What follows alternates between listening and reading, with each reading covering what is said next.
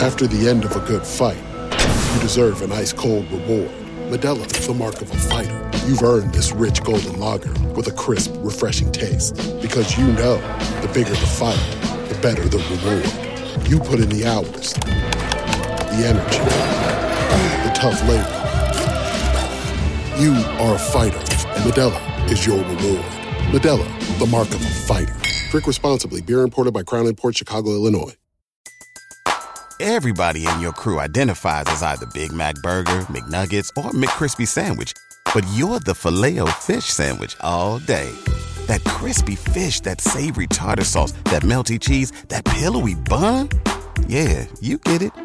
Every time. And if you love the filet of fish, right now you can catch two of the classics you love for just $6. Limited time only. Price and participation may vary. Cannot be combined with any other offer. Single item at regular price. Ba da ba ba ba. Welcome to another edition of the Baseball America Prospect Handbook Podcast. JJ Cooper and Ben Badler with you today as we welcome you to a new year. Happy New Year to everyone. We hope you had a, a wonderful holidays and we're excited to to not only be in 2016, but we're excited because we are done with the Prospect Handbook, which is if you work at Baseball America, it's a it's a pretty huge moment because it's a an all encompassing uh, I'd say three month project in many ways, but the, hand, the prospect handbook is on its way to the uh, printers. If you go to baseballamerica.com slash store, you can order your prospect handbook from us right now. You will get it first. You will get it well ahead of if you order it from anywhere else. We get it first and then we ship it out as quickly as we get it. We turn it around and send it out. And if you order from baseballamerica.com, you also will get an additional prospect for every team. We do a supplement the 31st prospect for every team. So instead of 900 prospects, you get 930. And actually, you get a little bit more than that because Ben wrote up uh, a number of international prospects who had not signed as of uh, the deadline for the handbook. One of those I want to talk about right away because around and send it out. And if you order from baseballamerica.com, you also will get an additional prospect for every team. We do a supplement the 31st prospect for every team. So instead of 900 prospects, you get 930. And actually, you get a little bit more than that because Ben wrote up uh, a number of international prospects who had not signed as of uh, the deadline for the handbook. One of those I want to talk about right away because Kenta Maeda just signed with the Dodgers. We don't know the full parameters of the deal. We do know that it appears to be an eight-year deal. It appears to have a very modest base salary, but then it has a, a relatively significant incentive structure. So, Ben, I, it just just jumps out to me. I guess I'll ask you, since you are our international expert, what can Dodgers fans expect from Maeda, and did the structure of this contract surprise you at all? I think you can expect him to come in and be an immediate big league starter somewhere in the you know, the middle to the, the back of the rotation. That I think most scouts that I've talked to and, and from seeing him pitch, uh, several times over, uh, over the last three seasons now, I think the, the general consensus was this guy can come in and, and be a, a really solid number four starter right away. It's, you know, the fastball is about, you know, generally 89, 93. He'll, he'll touch a four or maybe a five, uh, but he's not going to overpower you with velocity he's going to rely mostly on, on command and, and mixing his stuff up, uh, trying to hit the corners and, and keep you off balance. Uh, mostly a, a fastball slider pitcher, uh, pitching in, in Japan. And the slider is not, it's not really like a wipeout slider where you, you'd call it a true plus pitch. It, it may flash that at times, but it's, it's more of a 50 to, to 55 type offering on the, 20 days. You know, it's, it's definitely going to be an effective major league pitch. It's just got, it's just not going to be a, a knockout pitch where you feel comfortable, uh, putting him at the, the top of the rotation and, and racking up a, a ton of strikeouts. And he, he is prone to hanging that pitch sometime. I, I think it's going to get less swing and miss against major league hitters than he was able to get against Japanese hitters who just aren't quite as good. Uh, but what, what was really interesting about him was the changeup which was never really a, a big part of his arsenal uh, during his time pitching in in uh, in NPB. But it, when he was pitching in the Premier 12 uh, in November, that pitch was better than his slider, which was really surprising. I mean, it is really lively, uh, really good sink and, and fade and, and separation from his fastball. Uh, in the past, it, it really wasn't a, a big pitch for him. So I don't know how much you can really hang your hat on off of uh, off of a couple of outings in, in November compared to the the whole track record that he's built in in Japan in his previous history.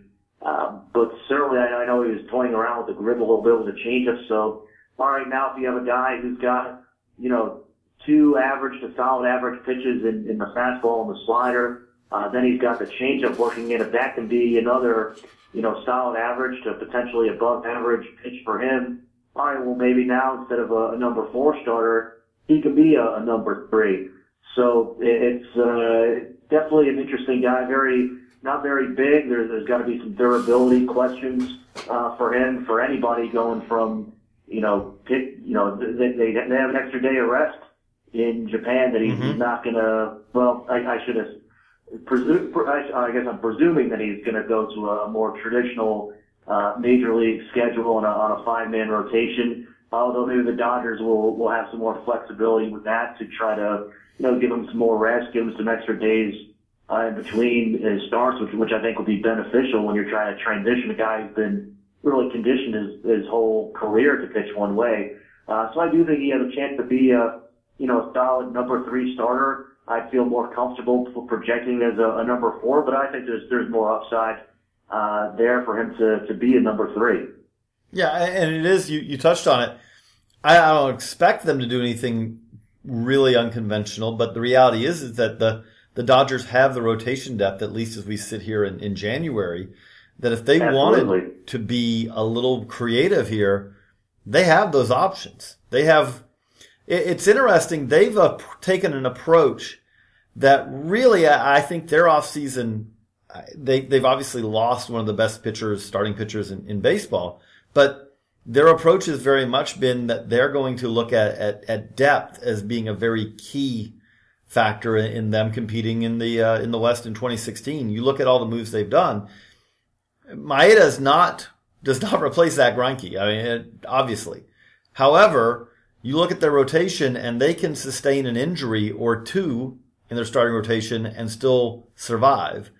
You look at the the players that they acquired in that kind of odd three team White Sox, Dodgers, Reds deal, you, you look at Trayce Thompson and Micah Johnson and Frankie Montas. I don't expect any of those guys to be significant impact players for him in, in 2016, but it also wouldn't shock me if, if a couple of those guys ended up being very useful pieces, uh, role players for them. They have a lot of guys like that. They, you know, that, that doesn't, that's not even counting guys that they bring back from that they already had. And they have Corey Seager, they have Julio Urias, they have Jorge, you know, Jose De Leon, uh, a number of guys who are not that far away who could help them. You know, Seager could help them right away. Urias and De Leon could help them at, at some point in 2016. This is, uh, this feels to me like maybe the deepest team, which considering their payroll is not shocking, but it, it seems like, do you get the same sense this is kind of depth over impact is, is kind of how they're approaching this? I think this was this was not their plan A. I think plan A was to sign Zack Greinke, mm-hmm. and it didn't work out. And so now they'll get the rotation, and there's I mean, look, no team is going to go through the season with with five starting pitchers. You need to have depth. Somebody's going to get hurt, and when you look at that rotation, uh, their starters in particular, uh, somebody is definitely going to get hurt. It's, it's a lot of injury risks in that rotation beyond uh, Clayton Kershaw. I mean, right now, you know, there, there's not a lot of guys you, you, you pencil into that rotation and, and count on for durability. No. But they do, like you said, they have, they do have a lot of options at the major league level and, and close to the major league level, uh, with guys like Jose De Leon, uh, and Julio Urias and, and who knows, maybe, you know, Zach Lee, I'm, I'm sure might get some, some spot starts as well, uh, as a, a back end type starter. Uh, but it is a lot of, you know, number, you know, number three, four, you know, at best three, more number four type starters, uh, beyond Kershaw and, and beyond, uh, beyond Kazmir. Right. It's Kershaw, Kazmir, and then you are talking the Alex Wood, Brandon McCarthy's, Mike Bolsingers, and, you know, Maeda and, uh, uh, again, it's, it's eight, nine deep. It's just eight, nine deep on guys obviously the guy who could kind of change that is is if Julio Urias has an impact rookie year, second half of the season, he could be in that that playoff rotation. That's asking a lot of a guy who is still younger than than many of the uh, 2016 college draftees will be, but uh, but he does obviously have that kind of stuff. That's gonna be a, it's a fascinating team to watch. I, I do agree with you. It's kind of on a plan B, but it is fascinating to see how they've moved on to plan B and, and kind of where this team goes from here. That leads me in a, another team I want to talk about since we had last had a podcast. Sorry, we had a little bit of delay there because of the holidays, but also because we had to get out the prospect handbook, which is, as we said, all encompassing. But the, the Reds have traded, uh, Aroldis Chapman to the Yankees and brought back really the, the key pieces being Rookie Davis and Eric Jagielo, and then you also have Caleb Cotham and uh, uh, uh, Tony Renda, which obviously a uh, there's no other way to put it a, a, a, a rather if you're a Reds fan that's a rather disappointing haul for one of the best closers in baseball. Obviously, that's been very much affected by the fact that Aroldis Chapman is being investigated for an alleged domestic violence incident uh, that happened in mid mid to late 2015. But uh, with that, Ben, it, did, did the paucity of the haul that the the Reds got back surprise you at all, or was that kind of expected to you because of the cloud that kind of is is hanging over Chapman? Yeah, definitely. After the domestic violence allegations came out against Chapman, that really shot his trade value. I mean, there's, it's not, certainly the Reds are, are selling low, uh, on, on Chapman's value. You wonder if maybe they could have held on to him and and see what happens with the suspension and and try to you know hope some of his his value bounces back because uh, I don't think there's any question about his, his talent level. It's it's more about the situation that that he's involved in and and all the uh, you know all all the stuff surrounding him off the field that is keeping teams away from him and, and keeping his value down. So uh, I, I wasn't surprised that it was that light, but um, but yeah, like you said, certainly an, an uninspiring return uh, given the the talent level that uh, Chapman has. And obviously, there are parts of this that we just do not know, but we don't know if the the Reds kind of from ownership on down would kind of give them the mandate. No, you're, going to trade Chapman now, but if there wasn't that, I kind of do look at this and say that this is trading Aroldis Chapman at absolutely positively the worst possible time because the unknown of a potential suspension and the unknown of a potential of the current the ongoing MLB investigation craters his trade value where if you said that Aroldis Chapman remained a red and we were talking about this come next June July I, I do think trade value wise it, it could be significantly higher uh, it is obviously possible. We do not know. We have no clue right now, even if Chapman's going to be suspended, and if he is, how long that will be. Uh, it is worth noting, and this is not making any apologies for you know you can. There's extensive story at Yahoo that kind of details the. Uh, a, a, somewhat of a, a, a, try to, you know, an attempt at an explanation of, of what the police found when they, they were called out to uh, Chapman's residence. But there were no charges filed it is possible Chapman's not going to be suspended. On the other end of the spectrum, if Chapman's suspended for, I believe it's more than 40 games, which would be a, a extremely lengthy suspension, but if that happened, then Chapman will not become a free agent after the 2016 season, but it would actually be after 2017. From that standpoint, on a purely baseball terms, this is an amazingly good deal for the Yankees. Obviously, from a PR standpoint, it is a poor deal for the Yankees in the interim. They're going to take some uh, uh, a significant hit because people are upset that they've uh, traded and acquired a, a player who's accused of domestic violence, and you're not going to find anyone who's on the pro domestic violence side, obviously. But it is something where this bullpen, assuming Chapman is pitching, this bullpen, if they don't make any trades, Betances, Miller, Chapman that allows them to get extremely creative, especially if, if, if the Yankees do make it to October. Those three guys in the pen, and that's again not assuming you, you always have a few other guys beyond that, but three truly closer, elite closer caliber relievers in the same pen, that's a great way to get around having uh, a lack of significant uh, ace starting pitching, isn't it? Yeah, and it's it's different guys, and, and Chapman in particular, who I, I think you could look to use uh, in in multiple inning roles too. You don't have to when you have three guys who are that elite at, at what they do out of the bullpen. You know, I, I don't think it's going to matter whether you call one of them your closer or one of them your you know your so-called eighth or seventh inning guy. I don't I don't think that role is, is going to matter. Uh, No. I think you just use whoever, depending on whatever the situation calls for. Whether you know it might be the it might be the sixth inning of the game, and and you might see uh, a role that's Chapman in the game. Uh, if it's you know the bases loaded and, and a tie game, and the other team's best hitter is, is up, uh, and it, and it's a lefty. Well, now I guess you have two lefty options between uh, Miller and Chapman. So I think you just you have to ignore kind of traditional roles because you just have three guys who are premium elite, uh, back of the bullpen, you know, traditionally considered closer type guys. And you can, you know, I, I think Chapman in particular, I mean, I, I still think Chapman could be a, a starter. I'm not advocating putting him into that role.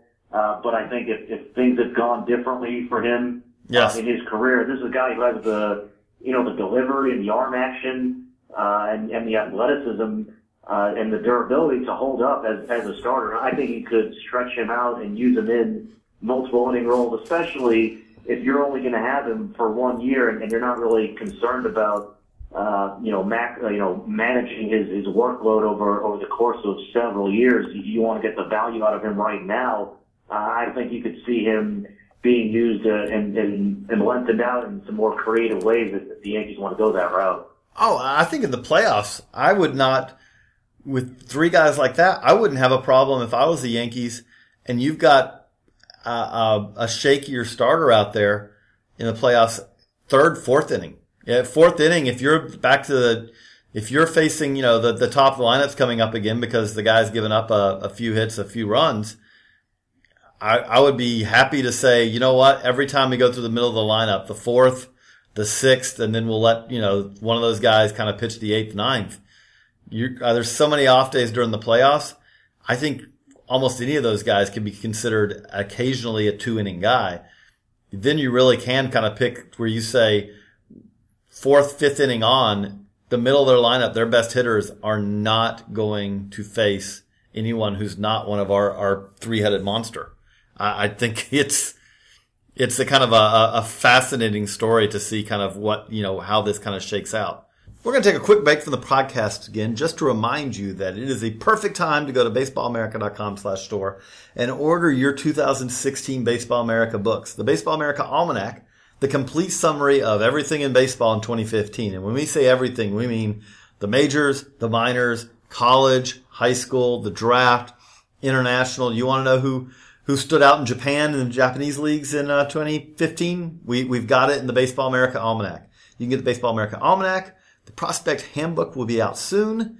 And we have the Baseball America Directory and Super Register coming before too long as well. So go to baseballamerica.com slash store to order all your Baseball America books. Well, Ben, to kind of, we've we talked about Chapman, but let's look a little bigger picture at the Reds rebuilding project as it's going on. Clearly they're rebuilding. They have finally, they, they kind of pulled the trigger at the, the trade deadline this year and said, okay, it's time to rebuild. They traded away, most significantly, Johnny Cueto and, and got a pretty significant haul back from the uh, Royals for Johnny Cueto. But overall, do you feel like this is a team that is pretty far along in their rebuilding process, or is this a team that, that's still got a significant while to go uh, before they can really try to contend again in the uh, very, very tough National League Central? I think they're in a an odd place right now that they're sort of stuck in the middle, which is, you know, I, I think their farm system is it's not it's not great. It's it's not bad. It's just kind of in the in the middle of the pack right now. But uh, and the, there's talent on the major league team still there. But I, I just I look at the rest of the NL Central and it's I mean, the, the Brewers have sort of, they're, they're committing to a full on rebuild, uh, whereas the Reds, I'm not quite sure what the, like, what the, what the plan is for them right now. I mean, that, that division is just so daunting right now where you have the Cubs that have of the, the best young team controlled lineup for, for several years. Uh, and now they have the pitching too, obviously, with, with Arrieta, uh, and, and Lester at the top of the rotation. The Cardinals are there every year, uh, winning, you know, 95, 100 or so games. Uh, they're extreme, they're one of the best franchises in baseball. And the Pirates are our organization of the year, have, you know, a, an extremely talented team and a good farm system. I just look at that division and, and I, you know, it's, it's challenging enough for a, a team like the Brewers that really looks like they've committed to a, a full rebuild now. Uh, I think their window for contention is still a few years away. So, uh, but with the Reds, it's just there's so many teams ahead of them that are are so well run and have young talent that are it's going to be sustainable for those teams going forward. Uh, I have a hard time seeing what the the Reds' window for contention is right now. And the the rough thing is, is that uh, as far as the rebuilding, they've traded at this point most all of the tradable pieces they have, and it's not been a, a, an overwhelming haul back. I mean, Johnny Cueto, they got a significant uh, return for. Cody Reed, I think, is is pretty easily a top hundred prospect going into next year, and John Lamb, Brandon Finnegan. Brandon Finnegan, I, could be a top hundred prospect depending on who you, you know, if he would, I think, you know, if he, if it wasn't for the uh, lack of eligibility anymore, uh, you know, because he has pitched, I believe, enough now it's been a long time. Sorry, the prospect handbook has overwhelmed me. So I'm trying to remember if he, I think he has enough games now that he does not qualify. Um, but you look at that, but you look at Jose Peraza as a solid, uh, a solid prospect. He's another top hundred guy, but beyond that, it's, it's a lot of guys who Scott Schebler is more of a, a role type player. Uh, and you look at their, the farm systems, uh, there's a lot of pitching prospects, a lot of interesting pitching prospects. On the position player side, though, there again, there's some nice guys who I, I think are are potentially solid regulars, but there aren't as many guys you say, okay, that's going to be a, a, potential cornerstone guy. Probably the, the guy who jumps out is Tyler Stephenson, their first round pick last year, who's a long ways away as a high school catcher, you know, just drafted last year. I think they're pretty good ways away. And part of that is, is the key pieces for them is going to be they're picking number two in the draft this summer. And that's going to be in June. That'll be very important for them. And you look at this team, you look at that division, you say they probably will be drafting pretty high again in 2017. Well, those pieces are, are going to be, you pick two, you pick in the top five, you can land guys who end up being very useful and, and impact players sometimes before too long. That's what they need to do. They have to have some more of that because as we've seen, Brandon Phillips probably still going to be there because he's got a no trade and I don't know how to put it, but if you're not going to accept a trade to the Nationals to play for your former manager, Dusty Baker, there probably aren't a whole lot of teams that are going to uh, meet your uh, requirements to, to waive that no trade. Joey Votto is has many, many, many. He's a great player, but he has many years left on his deal, and is pretty much there for the duration of uh, not only everyone who's currently on there, you know, there are guys, there are Reds prospects who haven't been drafted yet who will be no longer Reds probably by the time that Votto contract is over. And beyond that, I mean, Jay Bruce does not have the trade value that really, uh, it's kind of shocking how his career's gone for the last couple of years. It's really gone in the wrong direction. They've traded Frazier. You, you look at it now, you say they've traded Chapman. There aren't a whole lot of other tradable pieces that, you know, Devin Mesoraco has to prove that he's healthy uh, from you know from a, a pretty significant uh, hip injury last year before he'd be tradable, and you really you, you kind of want to have some guys to build around. As you put it, it's it's a very difficult division to see. You compare that group to the Cubs or the Cardinals or the Pirates.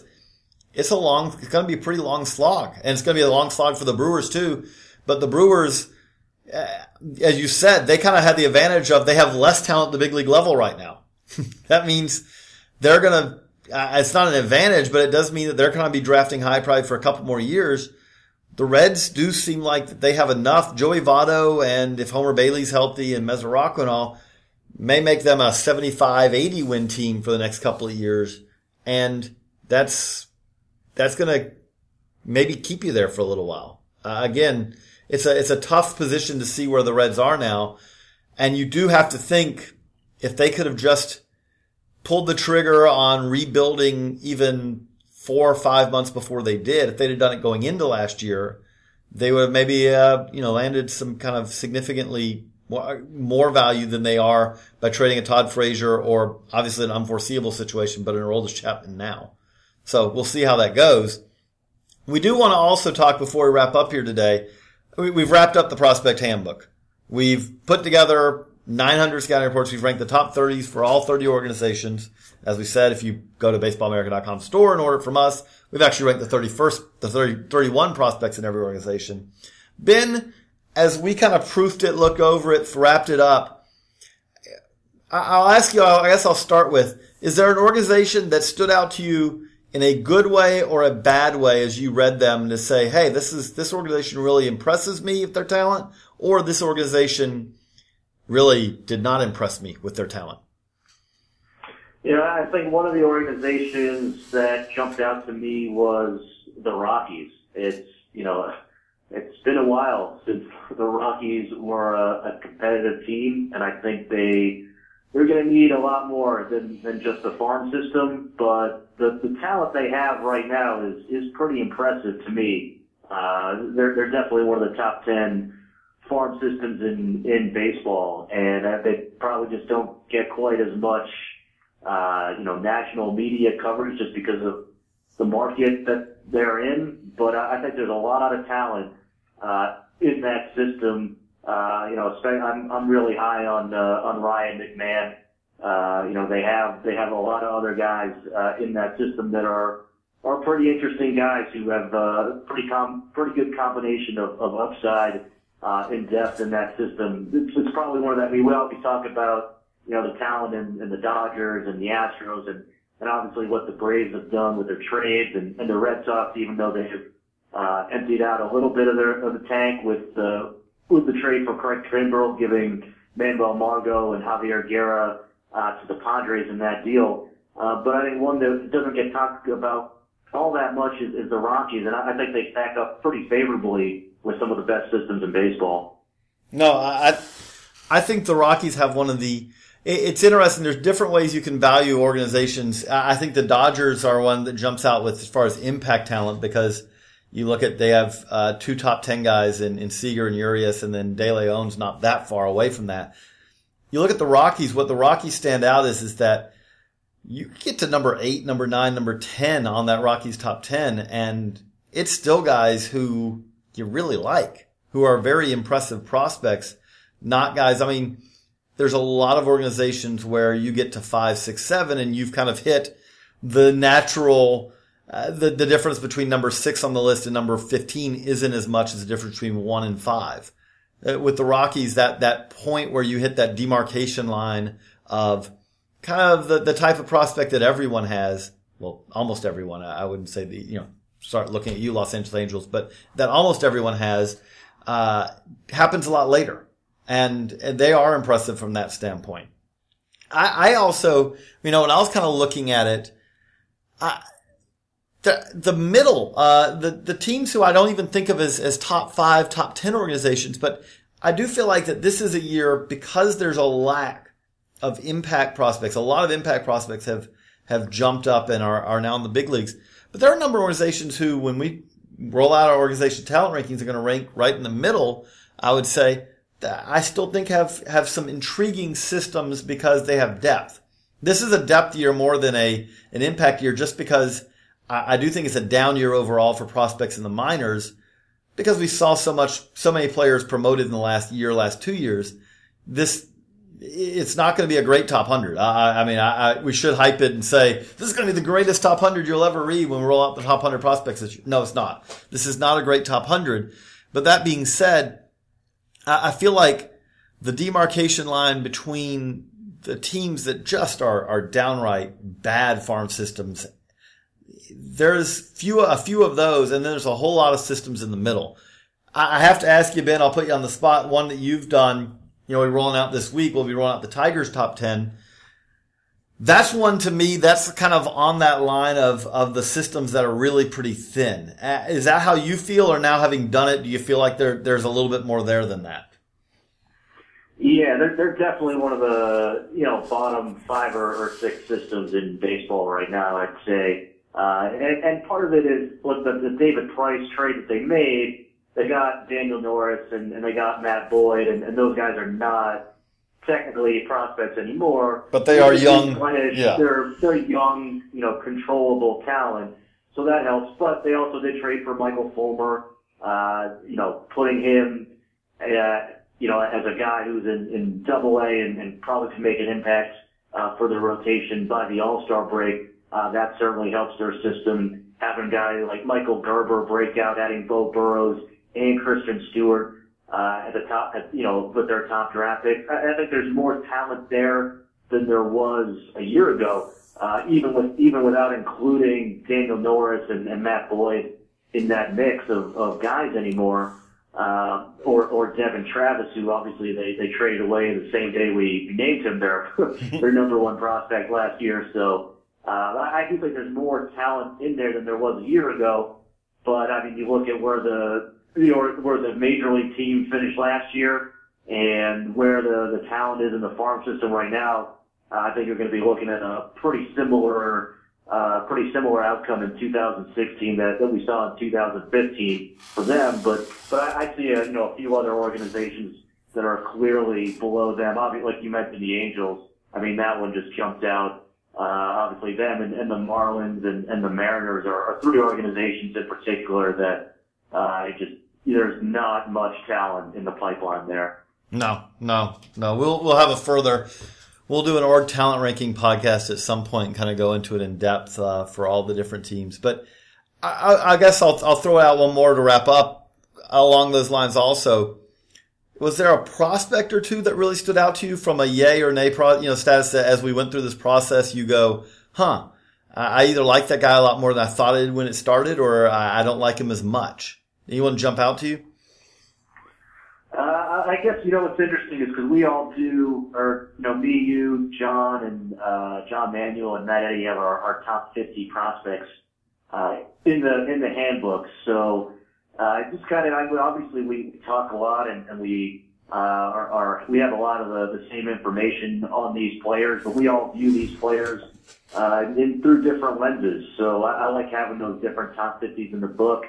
And it, it, one of the, there's always some guys that jump out and say, oh wow, I didn't, I didn't realize I was, uh, that much higher or that much lower on a certain guy compared to, you know, some of you other guys and, and where you, you have them ranked. So, I think one guy that uh, probably have higher than most is uh, is Brett Phillips, uh, the, the center fielder that the, the Brewers acquired uh, at midseason from the Astros. I think it's a guy who just has a chance to be a, an impact player who can uh, bring bring a lot to the, the game on uh, through a lot of different dimensions to his game. He, I think he's a guy who can who can hit, and I realize the power dropped off after he after he left Lancaster, but I don't think I don't I don't project him to be a big 20 plus home run guy. I, I still think there's you know 10 to 15 home run type power there, uh, but I think it's a, a good swing. I think he's gonna put the ball in play. Uh, he's gonna get on base at a pretty solid clip for you with uh, with you know just enough pop for for a center fielder. Uh, runs well, plays really good defense in, in center field at a a premium position with a, a strong arm too to to help uh, to help his defensive value. I think there's a, a lot of dimensions to his game that uh, that I really like. So I, he was one guy who I, I realized I, I ran pretty high up my list compared to uh, compared to other people.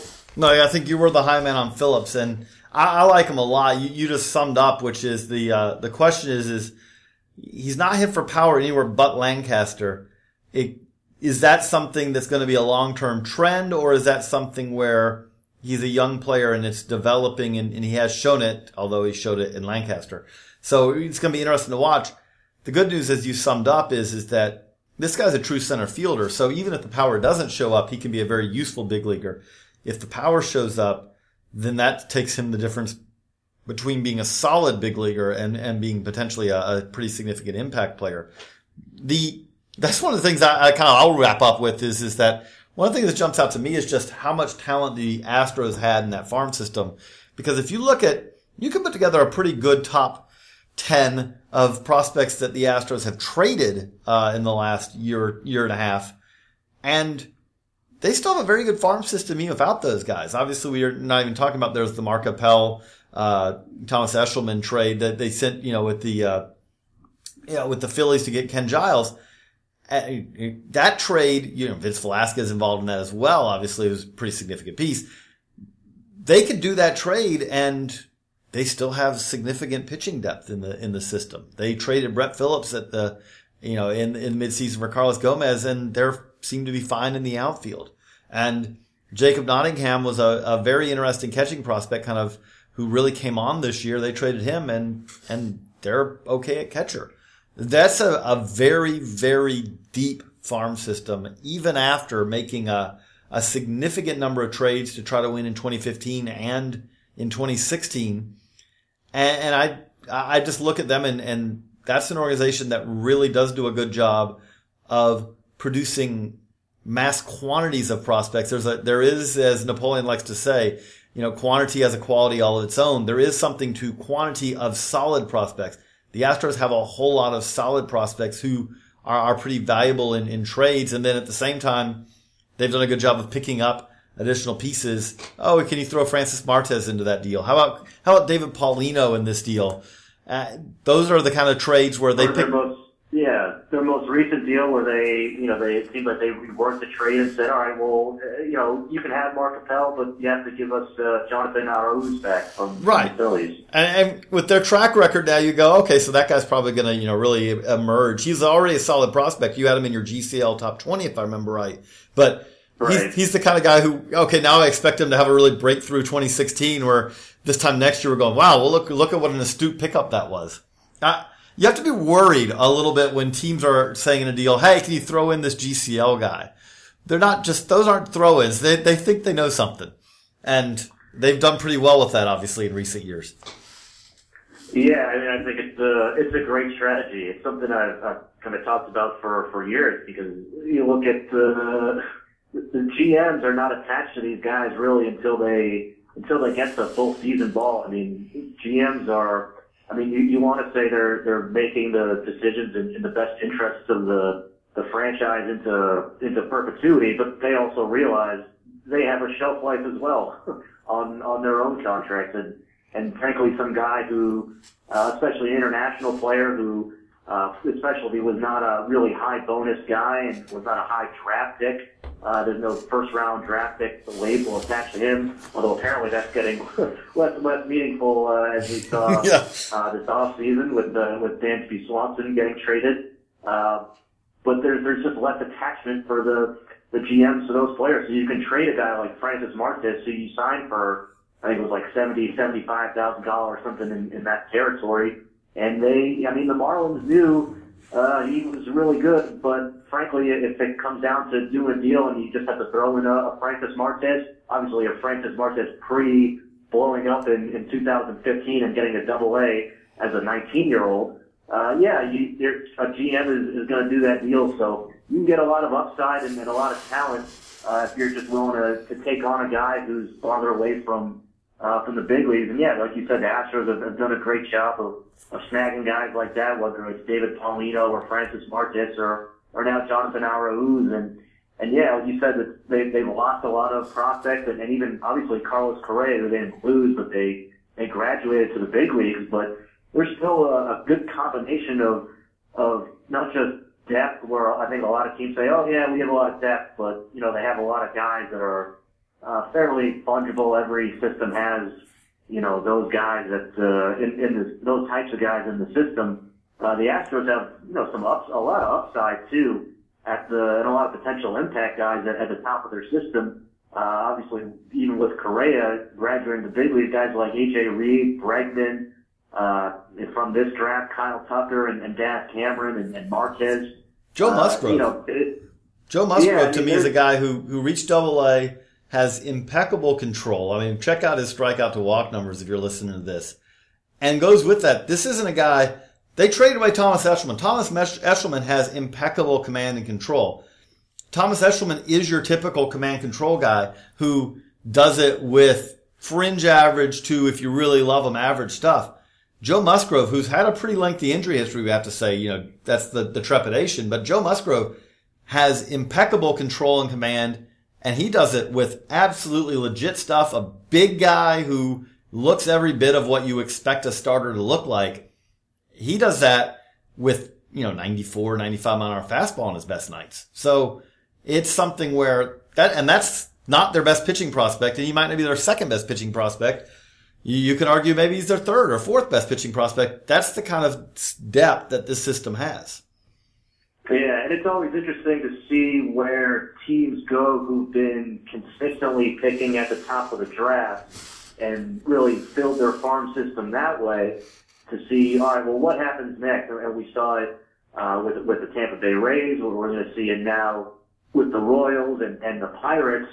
And so what's going to happen now with the Astros? Because obviously they, they've used their top picks and their top bonus pools the way they've leveraged it in a very smart and, and, and creative way to, uh, to, to snag a bunch of top talent in the draft, even if in later picks, whether it's a guy like Daz Cameron or, or just picking, you know, top draft picks like Kyle Tucker and, and Alex Bregman. But I, the Astros seem to me like an organization that like you said, has, has built a lot of depth and, and not just through these, these top level guys, uh, these, these top of the draft type guys.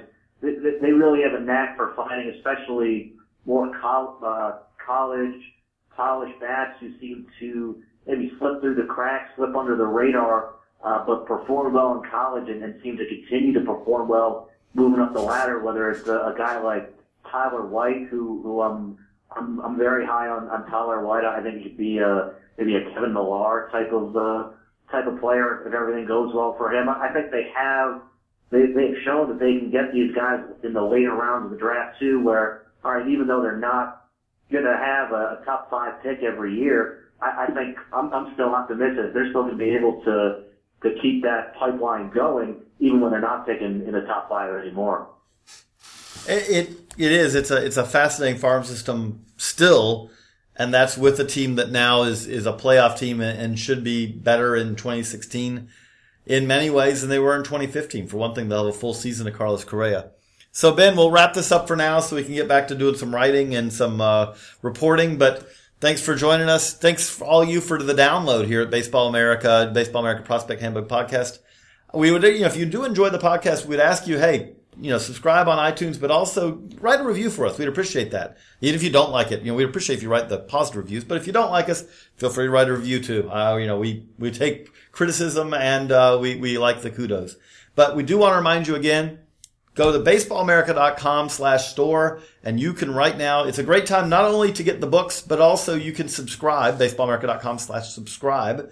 And you can subscribe right now and get the uh, the next few issues are very power packed. We are working on right now the the AL Central Top Ten Prospects issue is uh, one that's hitting the website and will the, the the actual magazine, the actual digital edition as well, will be up very shortly. And then you have the American League top uh, the American League West Top Ten Prospects will be the next next issue. Then the extremely and always power packed college preview will be coming up, which not only is great if you're a college baseball fan like all of us here at Baseball America but also great if you are a draft fan because it also has uh, a massive amount of draft content and uh, a look at kind of who you should be watching. In the great thing is, is I, I we've been Baseball America long enough to remember when it was hard to watch college baseball on TV, and that's no longer the case now. And you can enjoy kind of prepping for the draft by watching a whole lot of college baseball in the uh, in the spring.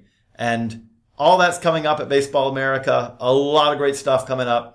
Again, we thank you for the download. We'll be back again later this week with a college podcast as uh, Teddy Cahill, Michael, and Anna get ready to head to the ABCA Coaches Convention in Nashville, the biggest gathering of, of college coaches that you'll see all year.